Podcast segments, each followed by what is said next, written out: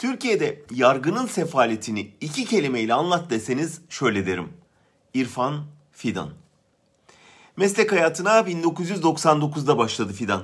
Akkışla'da Cumhuriyet Savcısı olarak. Dört ilçede savcılık yaptı.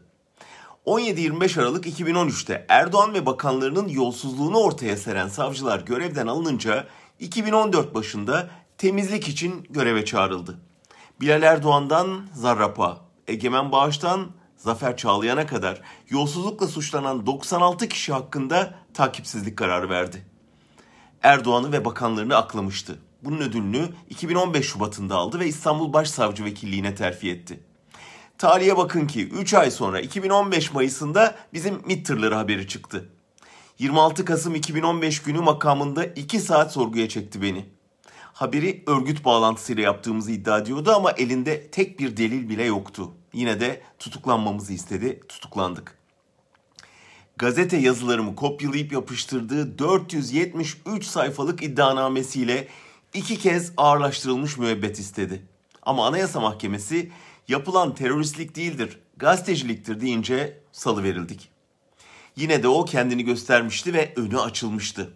Bizi tutuklattıktan bir buçuk ay sonra 2016 başında terör dosyalarını üstlendi. Mart'ta barış için imza atan akademisyenleri tutuklattı. Nisan'da Hrant Dink davasına atandı. 8 ay sonra da aslen İstanbul Başsavcısı oldu. Artık Gezi gibi, Kavala gibi, 15 Temmuz gibi büyük davalar onun kontrolündeydi. Yarın onun açtığı MİT tırları davasında karar duruşmam var. Verilecek hüküm Yargıtay'a gidecek. Ama bir de ne göreyim? İrfan Fidan Yargıtay üyeliğine atanmış. Bizim dosya yine onda. Peki ya Anayasa Mahkemesi'ne bireysel başvuru yaparsak? O da ne? Fidan Anayasa Mahkemesi üyeliğine adaylığını açıklamış. Anlaşılan o ki Yargıtay üyeliği zirveye basamakmış. Yargıtay'da AYM üyeliği seçimi de sırf o yetişebilsin diye ertelenmiş. Bizim tutukluluğumuzun anayasaya aykırı olduğunu söyleyerek tahliyemizi sağlayan Anayasa Mahkemesi üyelerinden ikisi hapsedildi. İki hafta sonra büyük ihtimalle onların koltuğuna tutuklanmamızı isteyen İrfan Fidan oturacak. Adalet Bakanı hani adalet yerini bulsun da isterse kıyamet kopsun demişti ya.